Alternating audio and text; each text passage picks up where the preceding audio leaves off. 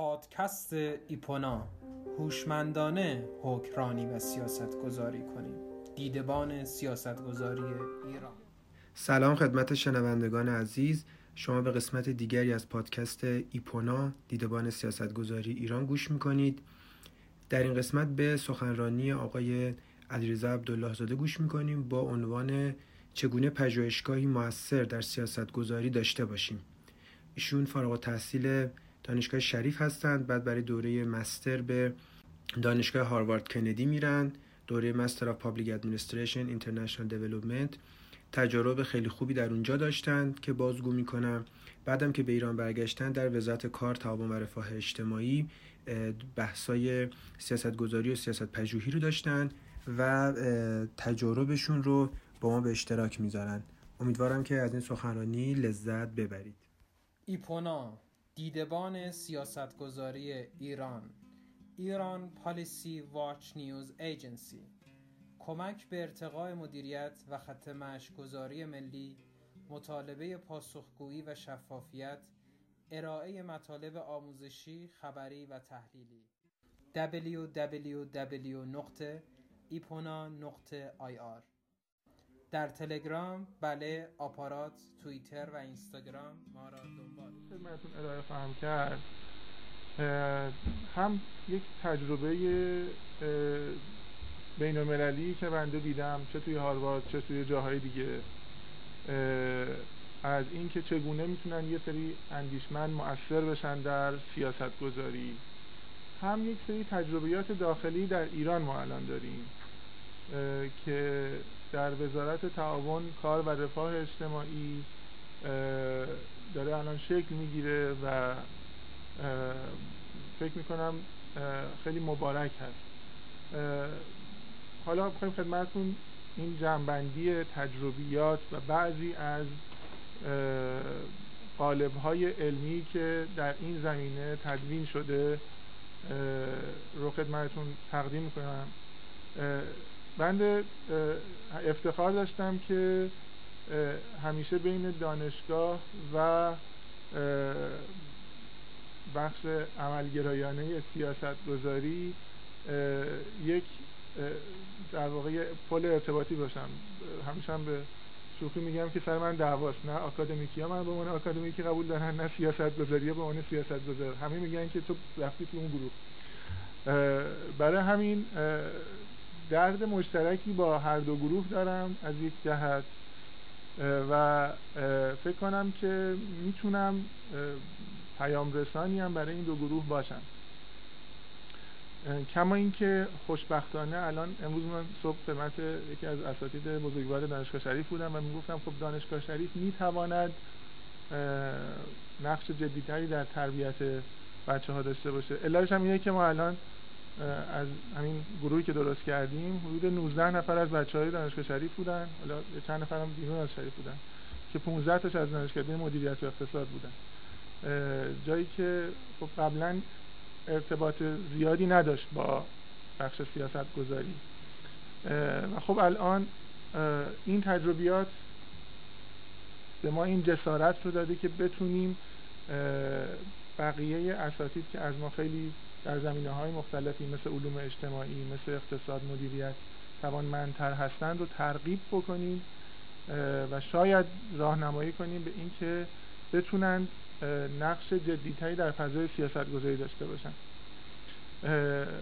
حالا بیشتر در مورد این گروه ارتقاء عمل کرده معاونت رفاه وزارت تعاون کار و رفاه اجتماعی خواهیم شنید در طول داستان. اگه اجازه بدید من یه مسیر کلی از آنچه می‌خوام خدمتتون بگم رو تقدیم بکنم. اول می‌خوایم ببینیم که آقا وضعیت کلی سیاست گذاری شرایطی که توش سیاست گذاری شکل می‌گیره چیه؟ سعی می‌کنیم یک مدلی هم بعد از اینکه واقعیت رو گفتیم یک مدلی هم برای درک این مسیر ارائه کنیم که شاید به دردتون بخوره. و وقت ببینیم که نقش اندیشکده ها پژوهشگاه ها چه می‌تونه باشه تو این مسیر؟ و اون اندیشکده ها پژوهشگاه برای اینکه بتونن مؤثر باشن چه خصوصیاتی رو در واقع فراهم کردن در خودشون که بتونن مؤثر باشن؟ و اینکه اگه اینجا حالا به نظر می‌رسه صداهای مختلفی ما یه جلسه اولیه‌ای داشتیم و به نظر می‌رسه صداهای مختلفی در همین پژوهشگاه وجود داره.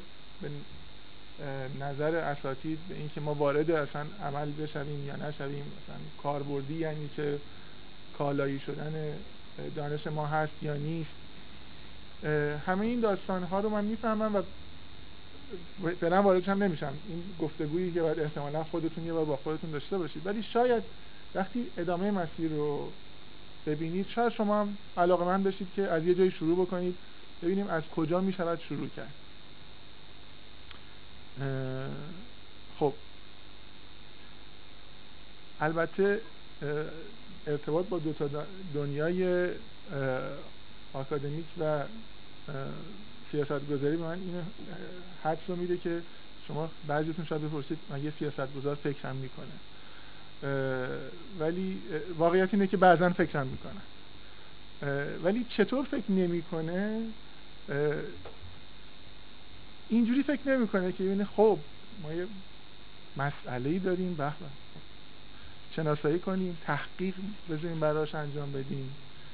یه تحلیل نتایج تحقیق بکنیم بهترین گزینه رو انتخاب بکنیم و یک سیاستی تدوین کنیم. این اگه کسی فکر نمی‌کنم همه ما انقدر تجربه داریم که فکر نکنیم که سیاست گذار اینجوری فکر می‌کنه ولی شکی بود می‌خوایم قطعا سیاست گذار اینجوری فکر نمی‌کنه. من تجربی باشون کار کردم خیلی از شما باشون کار کردیم. دیدین که اصلا اینجوری فکر نمی‌کنه. واقعیت های دنیا حالا چیه؟ این جنس مسئله جدیدی که باهاش روبرو هستیم اولش اینه که مسائل پیچیده شدن. شما به طور روزافزون مسائل پیچیدن هم زینفعانشون یک زمانی شما باید با دو نفر صحبت می‌کردید. با یه شاه صحبت می‌کردید. ایشون هم فرمان می‌داد و کن فیکون. الان همه علمان ها دارن برای خودشون قدرت پیدا می‌کنن. کامیونیتی ها زینفعان دیگه الان کارگران با خودشون متحد شدن. هر گروهی برای خودش یه ویسی پیدا کرده. مسائل در هم پیچیده شدن. شما بخواید روی یه موضوع دست بذارید یه سری دیگر رو عملا تحت تاثیر قرار میده. شما صنعتی سازی می‌خواید بکنید رو محیط زیست اثر می‌ذاره. می‌خواید قیمت یه چیزی رو درست بکنید مهاجرت درست می‌کنه. مثلا قیمت سوخت من دیدم چون که قیمت سوخت مثلا تغییر کرد. خب یه عده از روستاها و اینها شروع کردن مهاجرت. چون اصلا اونجا وابسته بودن به این سوخت و چه می‌دونم خیلی زیاد شد. صداهای خیلی فراوانی وجود داره.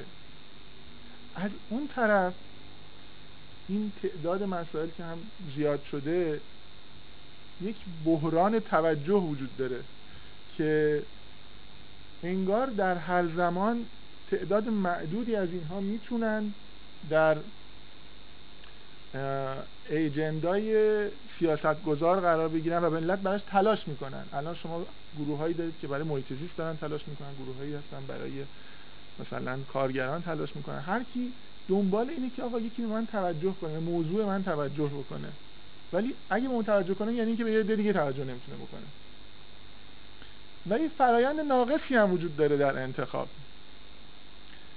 سیاستگزار اینجوری نیستش که خب من وقت دارم بشینم نشریات. من اون روز شنیدم که 650 و چند تا نشریه فقط در حوزه پژوهشی و درسته؟ علمی پژوهشی فقط علوم انسانی هست. حالا تصور کنید نصف اینها هم بخوره به معاونت رفاه مثلا یا وزارت کشور مثلا این سازمان اجتماعی. تصور کنید یه آدمی مثلا وقت داشته باشه بشین اینا بخونه بگی چه موضوع مهمی مثلا. نه سیاست گذار به طور سلکتیو واقعا هم همینه. یعنی محدودیت های زمانی که 24 ساعت رو بیشتر نداریم ما. سلکتیو منابع اطلاعاتی خودش رو انتخاب می‌کنه و راه های بسیار زیادی هم وجود داره که فقط بعضیاش اگر تازه شانس بیارن که اون موضوع موضوع مهمی بشود نه لزوما بهترینشون به آخرش انتخاب می شود و در یک زمان محدودی هم این اتفاق باید بیفته. یه انگار که یک پنجره های گاهگاهی باز میشه یه موضوعی بحث روز میشه مورد توجه از این افعان قرار می‌گیره یه مسائلی هست. واقعیت داستان اینه. حالا نکته تلخ آخرش اینه. انقدر مسائل پیچیده شده که عواقب شما نمی‌تونید پیش بینی کنید مثل من مثال بزنم. روزی که می‌خواستن این طرح تحول سلامت رو مثلا پیش بینی بکنن این مثلا اینکه بیمه سلامت همگانیش رو من شنیدم که گفتن خب چند نفر ندارن؟ گفتن که 5 میلیون. خب هزینهش چقدره؟ مثلا اون موقع بود ماهی ده هزار تومن برای هر نفر. خب 5 میلیون ماهی ده هزار تومن میشه 600 میلیارد. خب حالا با یه چک و و فلان و اینها یه پلنی می‌ذارن تو بودجه میگن خب. بعدا می‌بینن خب قیمت ها رفت بالا. اون 5 میلیون نتونستن. اتفاقی افتاد که بعدا می‌بینن تاثیر پیچیده ای که یعنی یک فرآیند پیچیده که راه میفته نه اون 5 میلیونه مثلا کامل پوشش داده میشه. ولی از اون مثلا بودجه یهو هزینه سر فلکی می‌کشه و یعنی ما لزوما به همه پیش بینیامون نمی‌رسیم ولی یه چیزی قطعیه و اون که عواقب از پیش بینی غیر قابل پیش بینی شده ای که به اونها احتمالا می‌رسیم. و باز هم یه مسئله یعنی حل به ظاهر حداقل یه مقدار مثلا حل میشه. بعد از یه مدتی دوباره سر در میاره. خب. پس ما تو این فضا داریم زندگی می‌کنیم. اصلا طبیعی است که مطالب بسیار خوبی که در این پژوهشگاه در پژوهشگاه های دیگه اساتید بزرگوار در هر هزاران نشریه خوب دارن درست می‌کنن هیچ کدومش احتمالا به جایی که اصلا بخواد اثری بگذاره نرسه. با این سیستم فعلی. خب. نقش ما حالا تو این فرایند چیه؟ تو این فرایند از agenda setting مثلا من اینجا می‌تونم خدمتتون بگم. از agenda setting گرفته تا policy formulation decision making policy implementation monitoring evaluation. و خب این فرآیند احتمالا هست. که توش چه کسایی نقش دارن؟ توش خیلی نقش دارن. حالا و اینا رو هر کدوم از این فراینده تاثیر می‌ذارن. خب ببینید همه اگه من چیزی جا گذاشتم بفرمایید. این قراره کاملا بشه. درسته؟ و اینها به هم ارتباط دارن. نه فقط روی این پروسه تاثیر می‌ذارن بلکه به هم ارتباط دارن. و حالا نقش ما چی دارن خب دیدیم که همه ارتباط ها این فاکتوریل الان هست. نقش ما اینه. طبیعیه هم که عرض کردم. طبیعیه که این ما نتونه تو اون زمین اثری بذاره. هر روز بر قصه های اونهایی که دارن توی زمینه های مربوط به جامعه دارن کار می‌کنن چه اقتصادش چه جامعه شناسی چه فرهنگش هر کدوم. اضافه می‌شود که ایداد چرا این مصیبت ها ماندگار شده است خب هر کدوم از من دیدم بعضی از کارها رو داشتم تو همین فرند داشتم آماده می‌کردم. بعضی از کارهای اینجا رو مثلا کار آقای نعمت الله فاضلی رو داشتم نگاه می‌کردم و خب البته بقیه اساتید هم هستن دیدم که خب در مورد مسائل شهری صحبت کردن در مورد فرهنگ صحبت در مورد حکمرانی صحبت کردن. ولی من هیچ وقت اینا رو نشنیدم. خب و من می‌فهمم که ایشون احتمالا قصتشونه که سالهاست و مثل ایشون هم کم نیستن. سالهاست که این مسائل رو می‌بینم حالا بریم یه فریمی من سعی می‌کنم اینو یه عده نشستن. اونایی که علوم سیاسی هستن شاید علاقه من باشن به این ماجرا. شاید هم اصلا اطلاع داشته باشن خودشون. یک قالبی از اینکه چگونه یک سیاستی شکل می‌گیرد. یک مدلی مدل مفهومی رو بر تجربیاتی که دیدن سعی در بیارن. حالا این کار از لیتریچر خیلی قدیمی هم به نسبت داره مثلا دهه هفتاد هشتاد اینا یه چیزایی شروع شده و تا همین اواخر هم هی داره به روز میشه. من یه دونه از این مدل ها رو خدمتتون میگم. در واقع میگه سه جریان هستن که باید به هم برسن اگه خواهد اتفاقی بیفته. یه جریانش جریان سیاسته poli... politics stream ه که این جریان سیاست از mood های اجتماعی ایدئولوژی ها یعنی فضایی که در واقع فضای سیاسی فرایند سیاسی برای شما آماده کرده. یه جریان جریان مسئله است. پس سه تا P هست. یه politics یه problem ه حالا سومیش هم خدمتتون عرض می‌کنم. که این problem ه رو شما می‌تونید از روی نماگرها حالا فقط نمیگیم کمی کیفی هم هست. نماگرها مثلا ممکنه بتونه اینو نشون بده. بازخوردها جلسات فشاری که در مورد اون مسئله میاد و اونو بلش می‌کنه. این جریان در واقع مسئله است. پرابلم یه جریان حالا اینجا برای اینکه نشه نوشتم خط این پالیسیه. که این جریان پالیسی پالیسی استریم میاد در واقع میگه یک سری solution هایی یک سری راه انگار یه جایی نصف نیمه هست.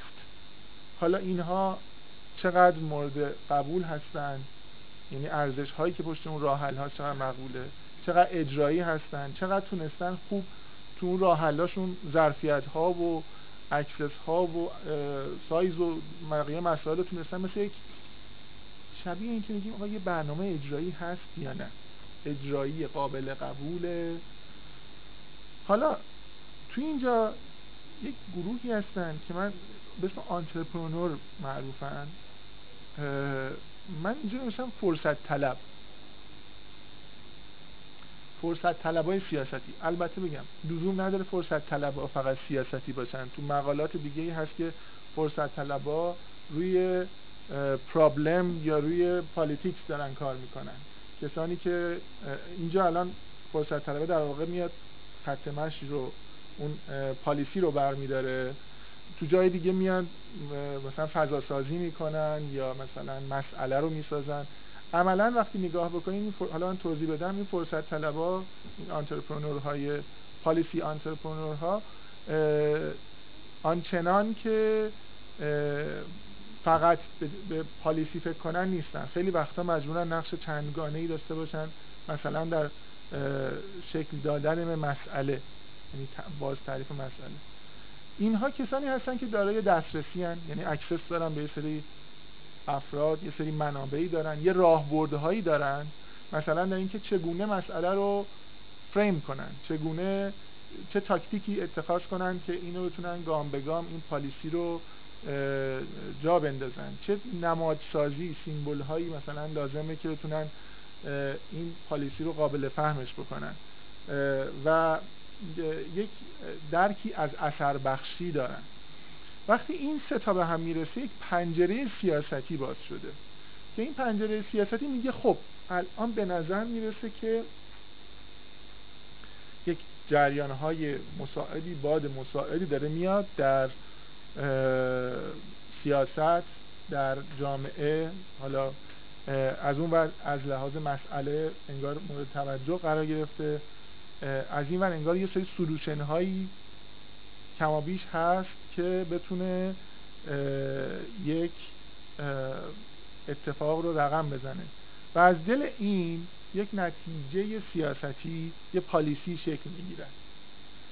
بنابراین حالا این اگه خواستین مقالاتش کینگدون هست لارادیس هست. اگه خواستین من مقالاتش هم بعضا دارم می‌تونم خدمتتون تقدیم کنم. این اتفاق اگه می‌خواد یعنی می‌خواد یه اتفاقی شکل بگیره انگار اینجوری حالا هر چقدر که فضای شما مبهمتر باشه این مدل بیشتر بهش اعمال می‌شود. انگار بیشتر قابل درک می‌کنه فضا رو. هر چقدر که فرایندهای انتخاب سیاسی این چندگانه چند پاره ناقص باشه محدودیت زمانیتون بیشتر باشه انگار این اتفاق بیشتر میفته ما هم سعی کردیم انگار با نوعی از این نوع قالب وقتی ما داریم بازخانی می‌کنیم تجربه های موفق گذاشتمونو که کی تونستیم مثلا توی معاونت رفاه کی تونستیم یک تغییری رو بدیم مثلا فرض کنید مثالش قضیه من چند تا مثال تو ذهنم هست هست یارانه. خب وقتی که دولت تحویل آقای دکتر روحانی شد خب گفتن خب یارانه به هر حال چرا اینجوری داده داده میشه و فلان و اینها. نظرات مختلفی هم بود. ولی وقتی که مسئله جدی شد. بحران اون نماگرها بحران نفت بحران تحریم ها فشار زیادی به بودجه آورد بعد از این ور خب همه دنبال سوال بود که خب چیکار کنیم؟ ما این مسئله ای داریم که بودجه داره فشار زیادی میاد. ما اگه نتونیم تو مذاکرات مقاومت بکنیم و همین شاخص ما بیفته احتمالا یه مدت بگذره بعد مجبوریم تسلیم شیم با به نوعی.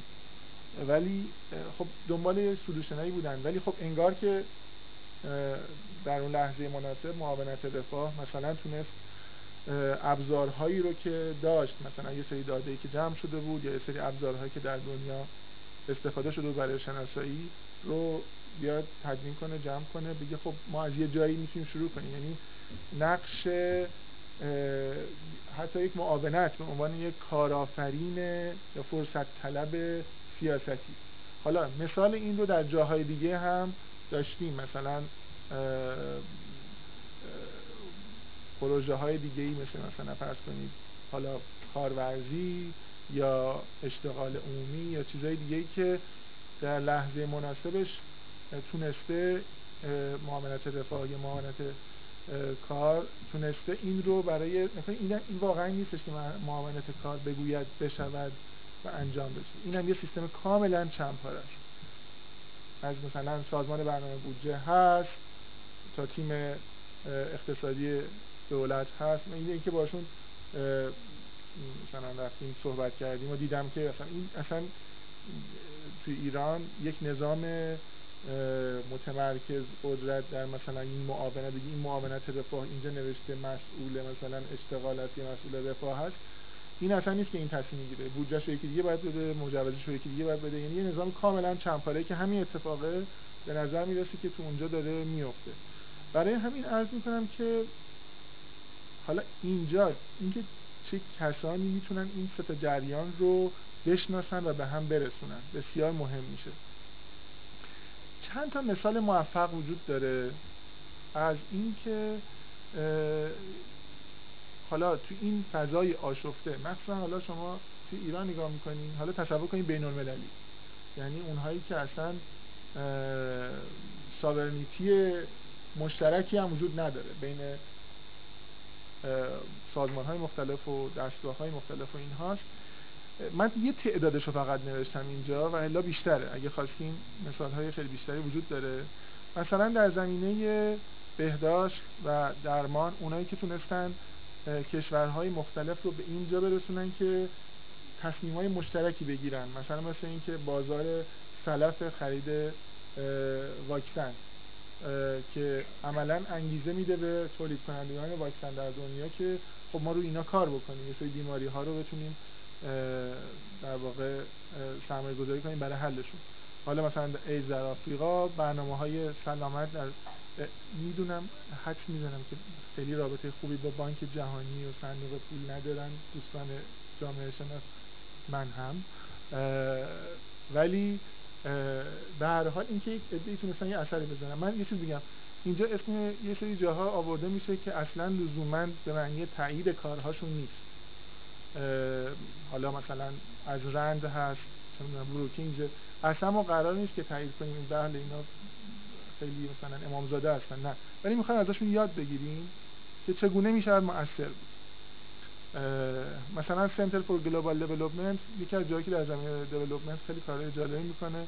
چند تا مثالش هم از اونجا بردم مثلا برای باز در زمینه توسعه اونایی که تونستن Center for International Development مثلا توی هاروارد Center for Global Development توی واشنگتن و اینا خب تونستن برای سازمان های بین المللی و کشورها تونستن کمک کنن که سیاست های development بهتری اتخاذ کنن. دیگه از اون توافق واشنگتن فاصله بگیرن بتونن برنامه های مؤثرتر coordinated تر هماهنگتری داشته باشن. مثلا یکیش اینه که تونستن متحدشون بکنن به کمک های در واقع مشخص. تونستن ابزارهای بهتری رو براشون پیدا کنن و اونا رو متحد کنن به اون ابزارها. حالا در زمینه محیط زیست یا مهاجرت هم من مثال های اینجا آوردم خدمتتون که می‌تونید مطالعه بفرمایید. اگر خواستین علاقه مندان دو تا کتاب هست. How Think Tanks Shape Social Development Policies و یکی هم Global Think Tanks Policy Networks and Governance.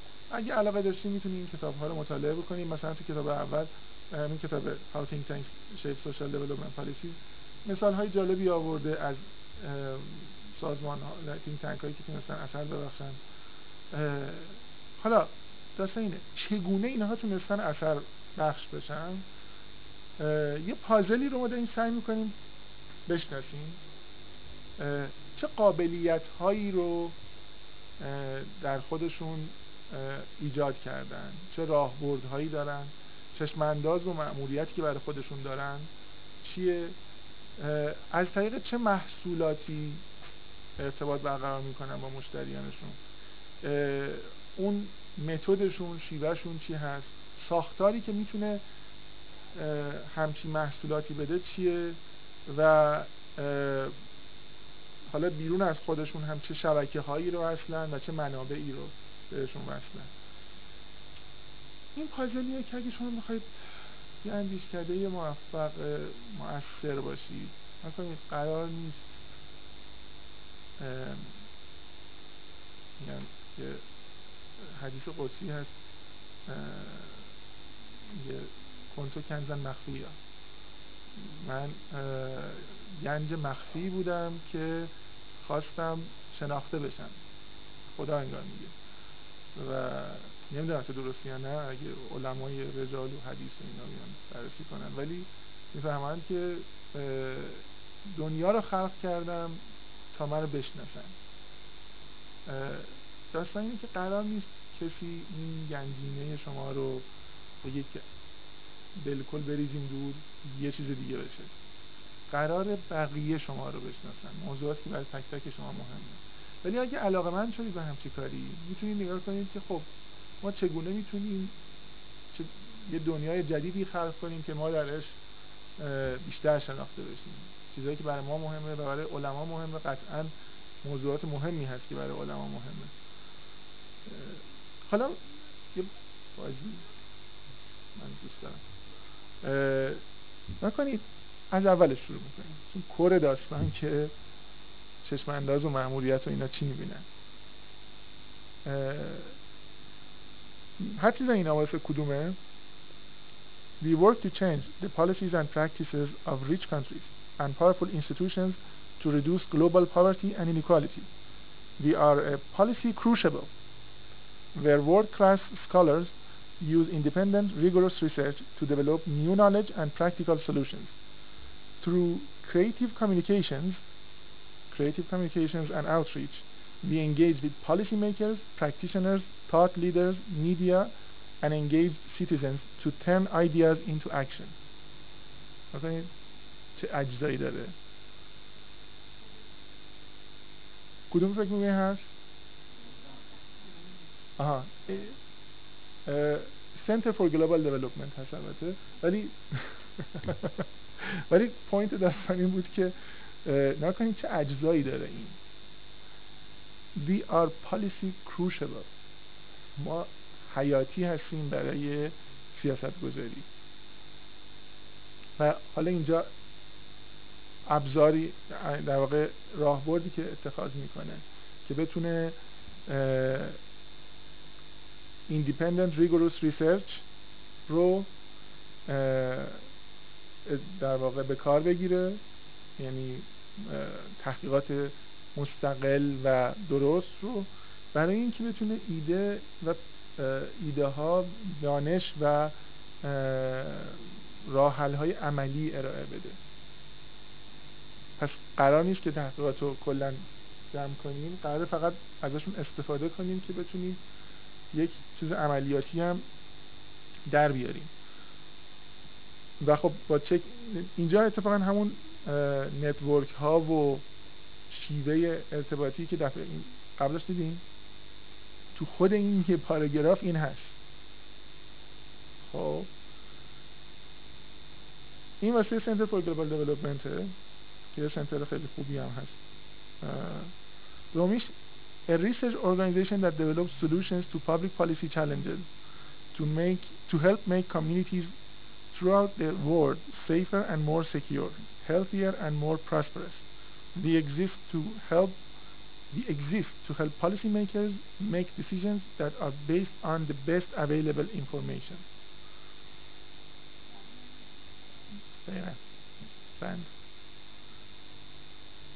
و حالا این دو تا مثال دیگه هم هست که conduct in-depth research نکنید من خیلی دنبال اساسنامه پژوهشگاه گشتم به جز که دو تا خبری که در موردش خوندم که به نظر می رسید اون کسانی هم که تو ذهنشون بوده. به هر حال علاوه بر توسعه علم محض علوم انسانی یک چیزای عملگرایانه ای هم تو ذهنشون به نظر می رسیده من از مصاحبه های کیهان فرهنگی و اینا خوندم یه چیزایی.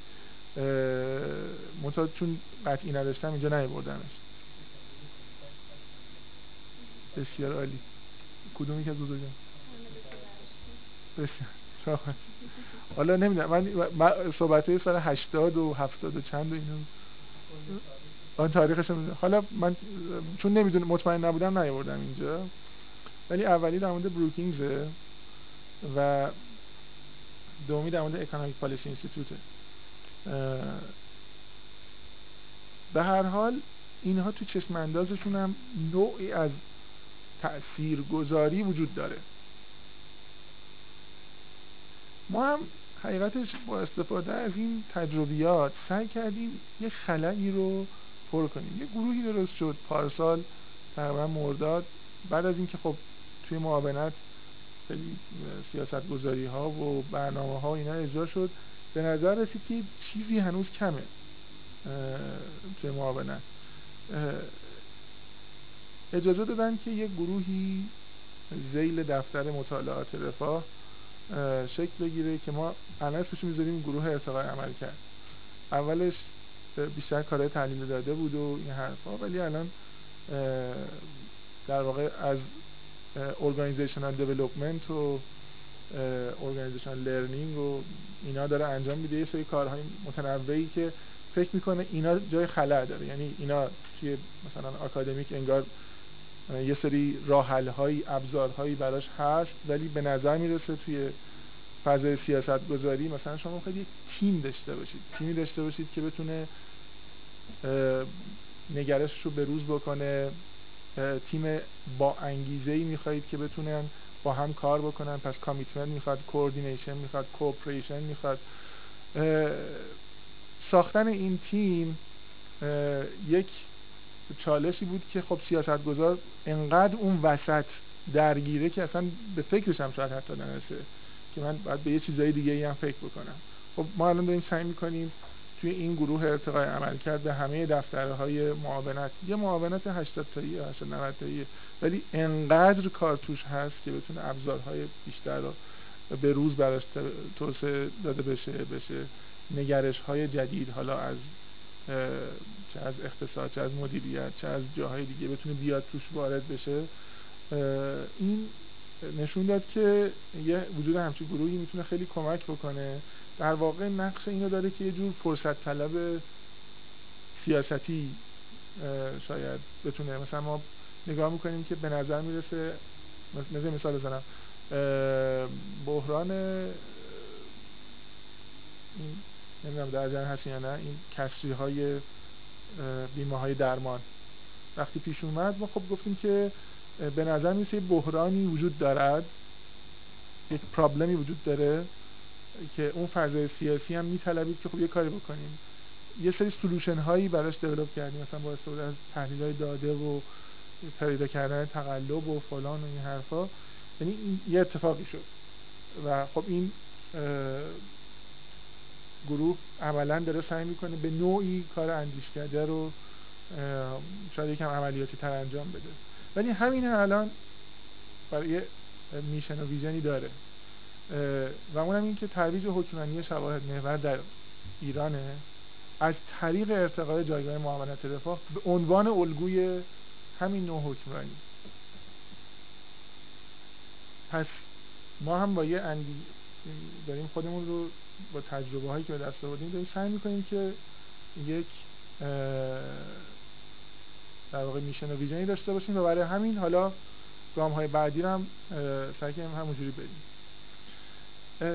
نکنید اینکه اندیشکده ها چگونه کار می‌کنن هر کدومشون با یه آموخته هایی دارن یه متدی برای خودشون دیولپ کردن. این دارم در مورد شیوه دارم صحبت می‌کنم. این که دارم خدمتتون عرض می‌کنم یکی هست که توی Overseas Development Institute درست شده Rapid Outcome Mapping Approach. این یه مدلی که اونجا داره دیولپ شده از سال 2010 حالا این ارائهش بوده. منتها اونا از کجا شروع می‌کنن؟ برخلاف مسئله نگاه می‌کنن اول به زمین بازی. به مسئله به زمین بازی نگاه می‌کنن. بعد به زینفعان نگاه می‌کنن. به تعیین سیاست مد نظر تعیین استراتژی ارزیابی ظرفیت ها و قابلیت می‌کنید هر کدوم برای خودشون یه مدلی از تأثیر یه مدل در واقع یک راهبردی رو دارن توسعه میدن. که بین پژوهشکده ها و اندیشکده های متفاوت ممکنه فرق بکنه. ولی این یه نگاهشه. این هم اومده از زمین بازی نگاه کرده اولشو. پس حالا اینو ما داریم سعی می‌کنیم با در واقع مقایسه مدل های مختلف ببینیم کدوم بهتر انگار جواب میده. ولی اینم یه راهشه. یعنی اول بشینیم زمین بازی رو بشناسیم. البته تو مدل دیگه که من سراغ دارم هم همون زمین بازی هست.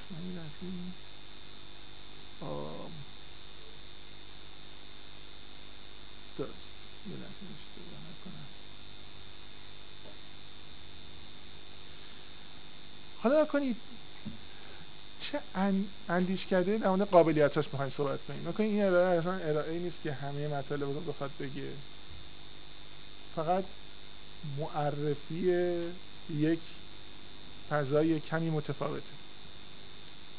قرار هم نیست که کاملا از آنچه شما بلدید متفاوت باشه. احتمالا هر کدوم از شما تیکه از این تجربیات رو دارید. فقط ما داریم سعی می‌کنیم یه جوری دیگه کنار هم بچینیم. حالا این ما این ادبیات داریم خودمون کار می‌کنیم. یعنی می‌خوایم ببینیم اگه بخوایم ما موثر باشیم یا معاونت موثر باشه روی این که چه مسیری رو می‌تونیم بریم و چه قابلیت هایی داریم باید به دست بیاریم. داریم کار می‌کنیم. این هم که خدمتتون عرض می‌کنم از رو همونجا میاد. ما این قابلیت های متنوعی شما احتمالا نیاز خواهید داشت. یکیش اینه که بتونید خوب مسئله رو تعریف بکنید. پرابلم دیفینیشن باید داشته باشید. که مسئله جدی تو سیاست گذاره ما الان 22 تا کیس رو اومدیم بررسی کردیم. توی معاونت اومدیم برای اولین بار داریم توی یک کار دولتی داریم documentation اینجوری انجام میدیم که case study داریم می‌نویسیم. و تو این چند تا موردی که الان case رو نوشتیم داریم اینا نگاه می‌کنیم که اینا چگونه تونستن خوب مسئله رو شناسایی بکنن. یعنی قابلیت شناسایی مسئله شون. ریشه یابی مسئله بتونن خوب problem deconstruction بکنن. که بعضا تو این زمینه موفق بودن یا نبودن. حالا تونستن خوب مسئله رو بشناسن.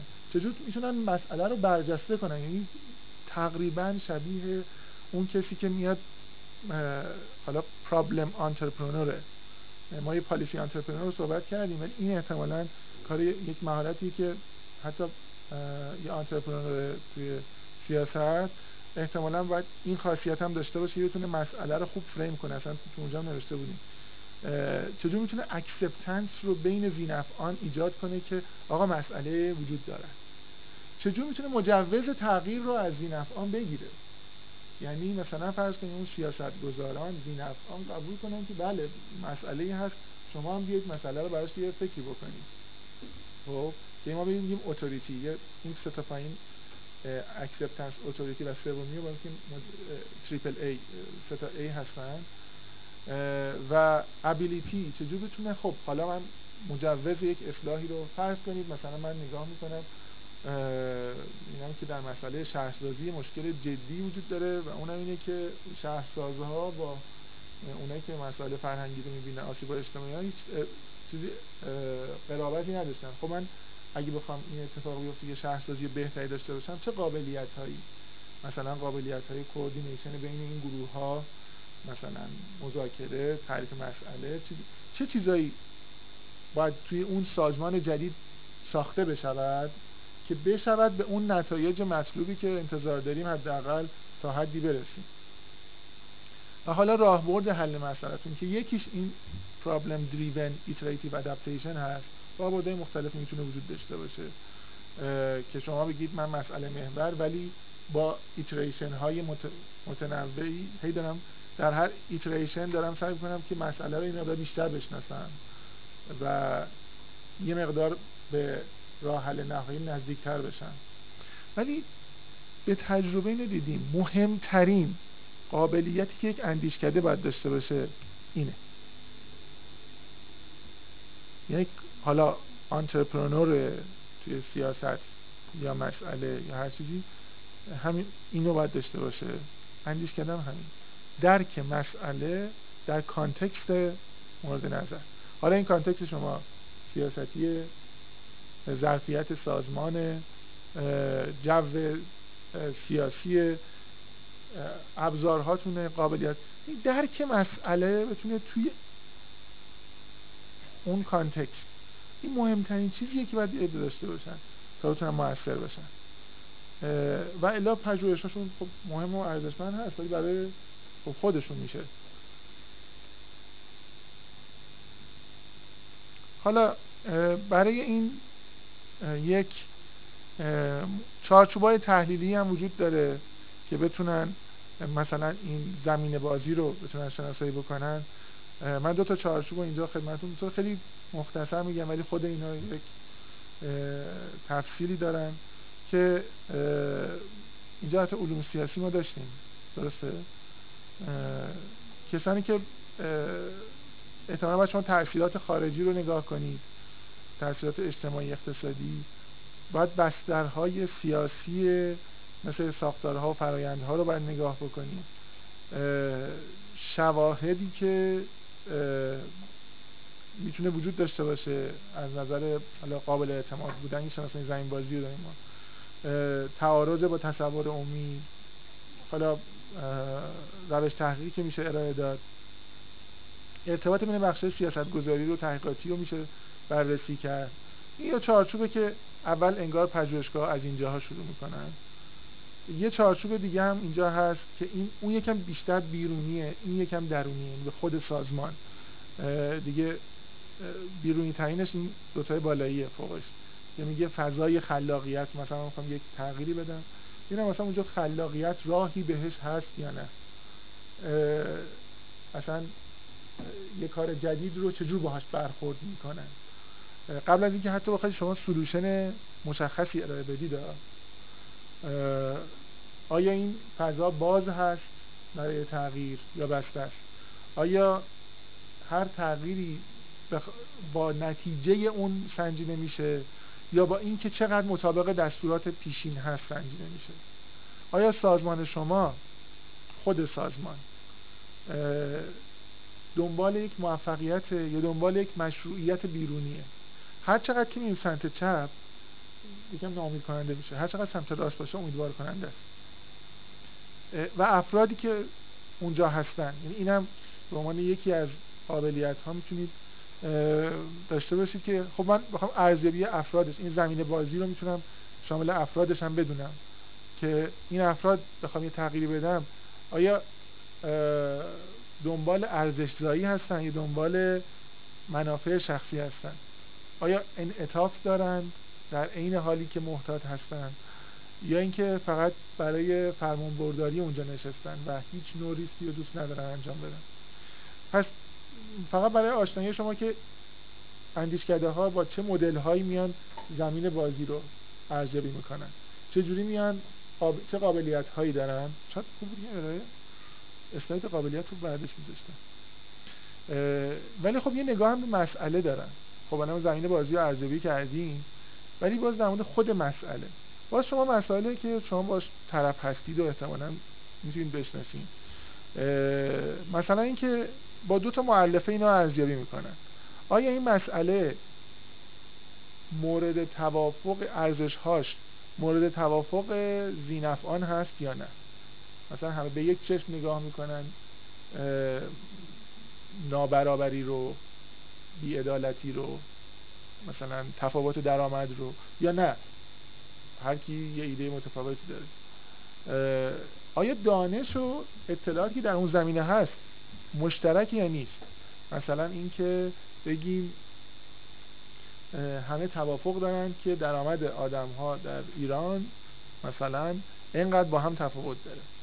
آیا این وجود داره یا نه؟ آیا تفاوت آیا این توافق در مورد اطلاعات حالا بحث اجتماعی وجود داره که مثلا آسیب های اجتماعی بالاست یا پایینه یا نه. بر اساس این دو دو تا چهار تا حالت میشه دیگه.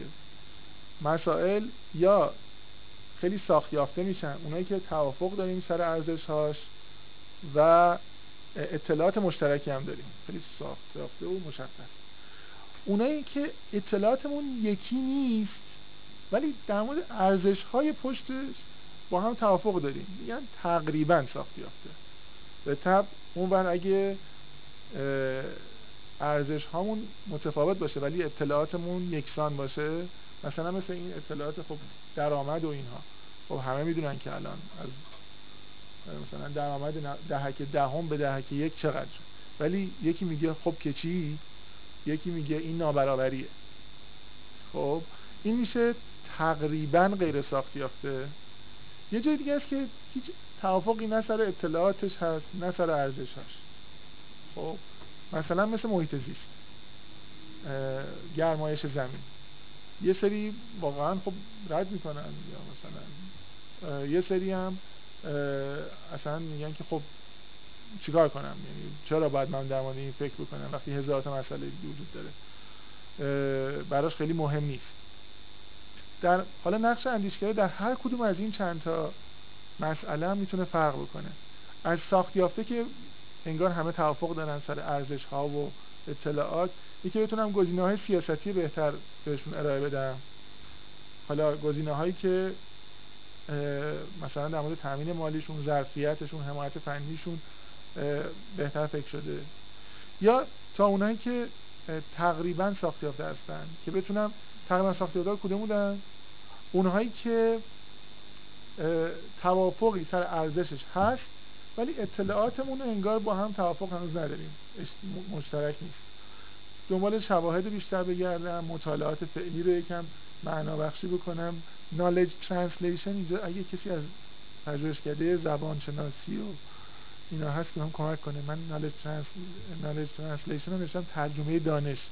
قطعا اگه ترجمه بهتری وجود داره بفرمایید من اصلاحش کنم. تا اونهایی که در مورد اطلاعاتشون توافق هست ولی ارزش هامون باش با هم فرق داره. مثل همون نابرابری یا تفاوت درآمدهای آدم ها. که این می‌تونه ایجاد یک گفتگوی بین زینفعان به هم رساندن زینفعان باشه. و یه زمین مشترکی بین اینها پیدا کنن که در مورد راه ها بتونن فکر کنن. شکلی موضوعات تحقیقی مثلا ریسرچ اجندا رو می‌تونن داشته باشن. تا غیر ساخت یافته ها که نه توافقی سر ارزش هاش هست نه سر داده هاش اینا احتمالا می‌تونن بخش هایی رو که می‌شود ساخت یافته تر باشون برخورد کرد و پیدا می‌کنن. مثلا یک جور دانشی رو می‌تونن برای اون بخش ها درست بکنن. یک چشم انداز می‌تونن درست بکنن. و یک ورکینگ فریم مثلا برای اون می‌تونن درست کنن. که کار؟ خب سختریه تو این. هر چقدر این سمت چپ میرید می‌بینید کار سختری میشه. اینجا.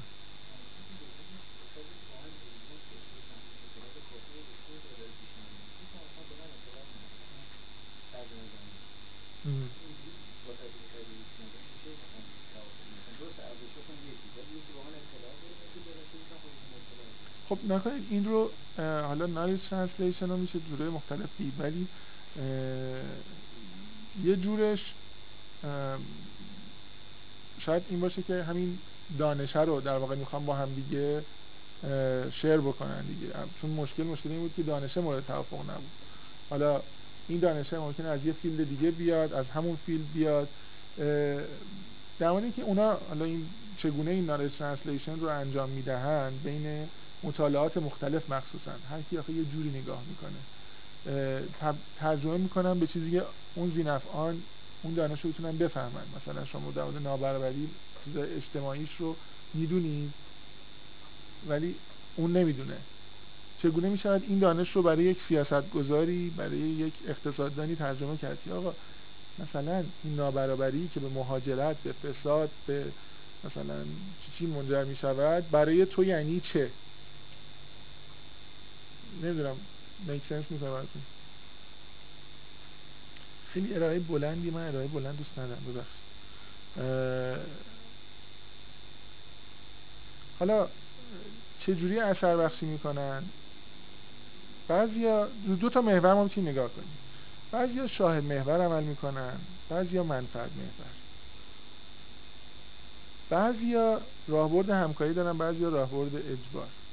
ما می‌خوایم بگیم کدوما می‌شود بود کدوما نمی‌خوایم باشیم حتی اگه بتونیم باشیم. یکیش اینه که حالا این مشاوره که کار تینک تنک ها و اینا هست هم شاهد محوره هم همکارانه است میگه خب شما می‌خواید مشکل حل شه اینم شواهدش اینم مدلش.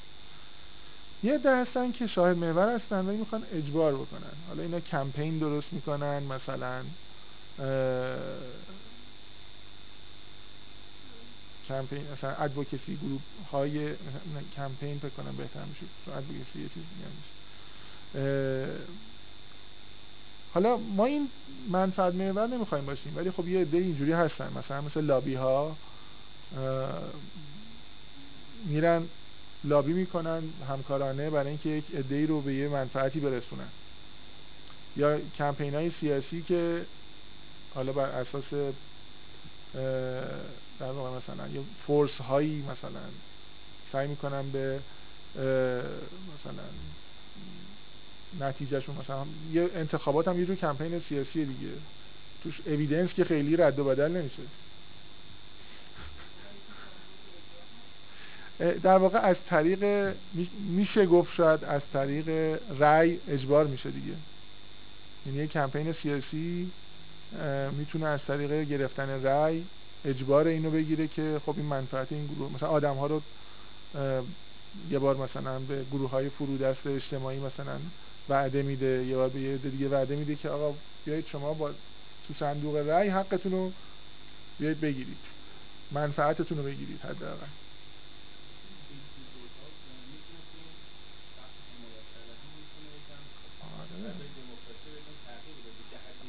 کنید شما اینا همه ابزاره. به اینا اندیشه است. خرد نیست. ابزاریه که شما می‌تونید هر جوری ازش استفاده بکنید آیا big data برای هر کدوم از اینا برای لابی‌گری هم میشه استفاده کرد؟ برای کمپین هم. ولی نکته big data تو اونجایی نیستش که مسئله رو بشناسه. نکته اینه که چجوری بتونه شما رو فریم کنه. می‌دونید حالا چه ساختاری باز وقتی به ساختار این پژوهشگرده ها و اندیشکده ها نگاه می‌کنید این چه چیزی دارن؟ کنید خیلی وقتا در و دیوارمون شبیه همه ولی توش مقدار فرق داره. اونا هم بخش مطالعات دارن اونا هم برنامه‌ریزی دارن. احتمالا اونا, اونا هم روابط دارن اونا هم هیئت امنا دارن. شما هم حتما دارین. ولی داستان اینه که مثلا هیئت امناش چه نقشی اونجا داره؟ این هیئت امنا کمک می‌کنه. اینجوری من خدمتتون بگم هیئت امنا در واقع شبکه عصبی هست که می‌تونه اون بخش های سیاسی و پرابلم رو یعنی اون پرابلم استریم و politics stream رو می‌تونه کمک کنه که این اندیشکده پژوهشکده بتونه بشناسه. و بتونه احتمالا پنجره های سیاستی رو حدس بزنه. که چه, چه چیزی باز خواهد شد. موضوعات راهبردی مطالعات رو اینا می‌تونن تعریف بکنن. منابع جذب منابع می‌تونن بکنن و توضیح مطالعاتشون رو چگونه می‌تونن این بانک جهانی مطالعه کرده بود دیده بود که فقط یک درصد مقالاتی که رو سایتش می‌ذاره که مقالات بدی هم نیست. یه درصدشون بیشتر از مثلا چند بار دیده میشه. بقیهشون مثلا نویسنده و مثلا یه نفر دیگه فوقش دیده. خدا بهشون بعد این براشون چالش شد. چرا؟ خب. و از اون وقت از اون وقت یه انرژی گذاشتن سر اینکه چگونه مقالاتمون رو بتونیم به طور اثر بخشی توضیح بکنیم. حالا تو اینجا هم چه اعضایی می‌تونن این کارو بکنن؟ البته قاعدتا باید توی همچین هیئت امنه ایده خوبی از آکادمیک ها باشن ولی اونا سعی می‌کنن علاوه بر اینها یه عده سیاست گذار حالا مثلا اون که در گذشته اونجا بوده در یه جایی بوده سیاست مدارای سابق ارتشی های سابق حتی اونایی که در حوزه در ارتباطات در media یا business ارتباطاتی دارن. اشخاص متفکر رو دقیقی که می‌تونن این یافته ها رو یافته هاشون رو در اختیار این مجموعه قرار بدن یا در اختیار رسانه ها قرار بدن؟ اعتبار می‌خواید این authority رو گرفتن خیلی مهمه. شما ممکنه یه مسئله براتون چالش بشه. اینکه چجوری authority رو برای خودتون می‌گیرید که بتونن حرفتون رو قبول کنن. و اونایی که حالا شبکه های قوی با سیاست گذارها دارن. من یه نمونه هایی رو اینجا می‌خواستم چند تا سایت شاید بد نباشه اگه خواستین global development impact and influence رو می‌تونید من یه چیزایش اینجا آوردم مثل اینو. می‌تونید نگاه بکنین. این board trustees Brookings خب که حالا مثلا چه کسانی هستن؟ former vice chairman of Goldman Sachs مثلا. یا Deutsche Bank آلمان. یا McKinsey. نخواهی این به شما نشون میده که علاوه بر اونایی که مثلا تو خود Brookings مثل همین آقای الن هستن یک network ی از business ها سیاست گذاران انواع و اقسام جاها اومدن که بتونن به این مجموعه کمک کنن برای اثر بخشی بهتر. خب فقط اکادمیک ها نیستن. هرچند که اکادمیک های خوبی هم حالا به نسبت برای خودشون اون زمین های خودشون دارن ولی وقتی نگاه می‌کنید می‌بینید که یک network خوبی مثلا یه چیزای grassroot ی هم اینجا پیدا می‌کنی که مثلا Chicago Community Trust. هر کدوم از اینها دارن به اون مجموعه یه چیزی رو اضافه می‌کنن. خب. حالا ما چه اندیشکده می‌تونیم داشته باشیم؟ اندیشکده که مجموعی از ایده هاست این ایده ها از مسئله و راه حل و ترویج می‌کنن. این یه نظر آقای دیوید بود. مجموعی از اندیشمندان که ایده میپرورند و کسانی را که باید تحت تاثیر قرار می‌دهند. تمرکزشان در هر زمان محدود به موضوعات خاصی. است یعنی یک لیزر فوکوسی دارن روی موضوعات خاصی. بیشتر مردم شاید از وجودشون خبر نداشته باشند ولی سیاستمداران و سیاستگزاران به بعضا بنگاه های خصوصی را تحت تاثیر قرار می‌دهند. این یه چیزیه که می‌تونه شاید در این جنب بخوره. و این جنبندی پس تا اینجا یه جنبندی بکنیم. خسته که نشدیم خیلی مسائل پیچیده تر شدن و یک بحران توجه وجود داره. فرایند سیاست گذاری هم کامل نیست. هم محدودیت اطلاعات داریم زمان داریم فرایندش ناقصه. و اینکه یک تلاقی سه تا جریان هست که توسط فرصت طلبان مثلا فرصت طلبان سیاستی می‌تونه نتیجه سیاستی بده. و اندیشکده های مؤثر رو این زمینه ها یعنی برای خودشون روی چشم اندازشون یا ویژنشون و معمولیتشون روی قابلیت هایی که بتونه کمکشون کنه اثر بخش بشن رو ساختارشون و شیوه شیوه های عملشون کار می‌کنه. ایپونا دیدبان سیاستگذاری ایران. ایران پالیسی واچ نیوز ایجنسی. کمک به ارتقاء مدیریت و خط مشگذاری ملی مطالبه پاسخگویی و شفافیت ارائه مطالب آموزشی، خبری و تحلیلی. www.ipona.ir در تلگرام، بله، آپارات، توییتر و اینستاگرام ما را دنبال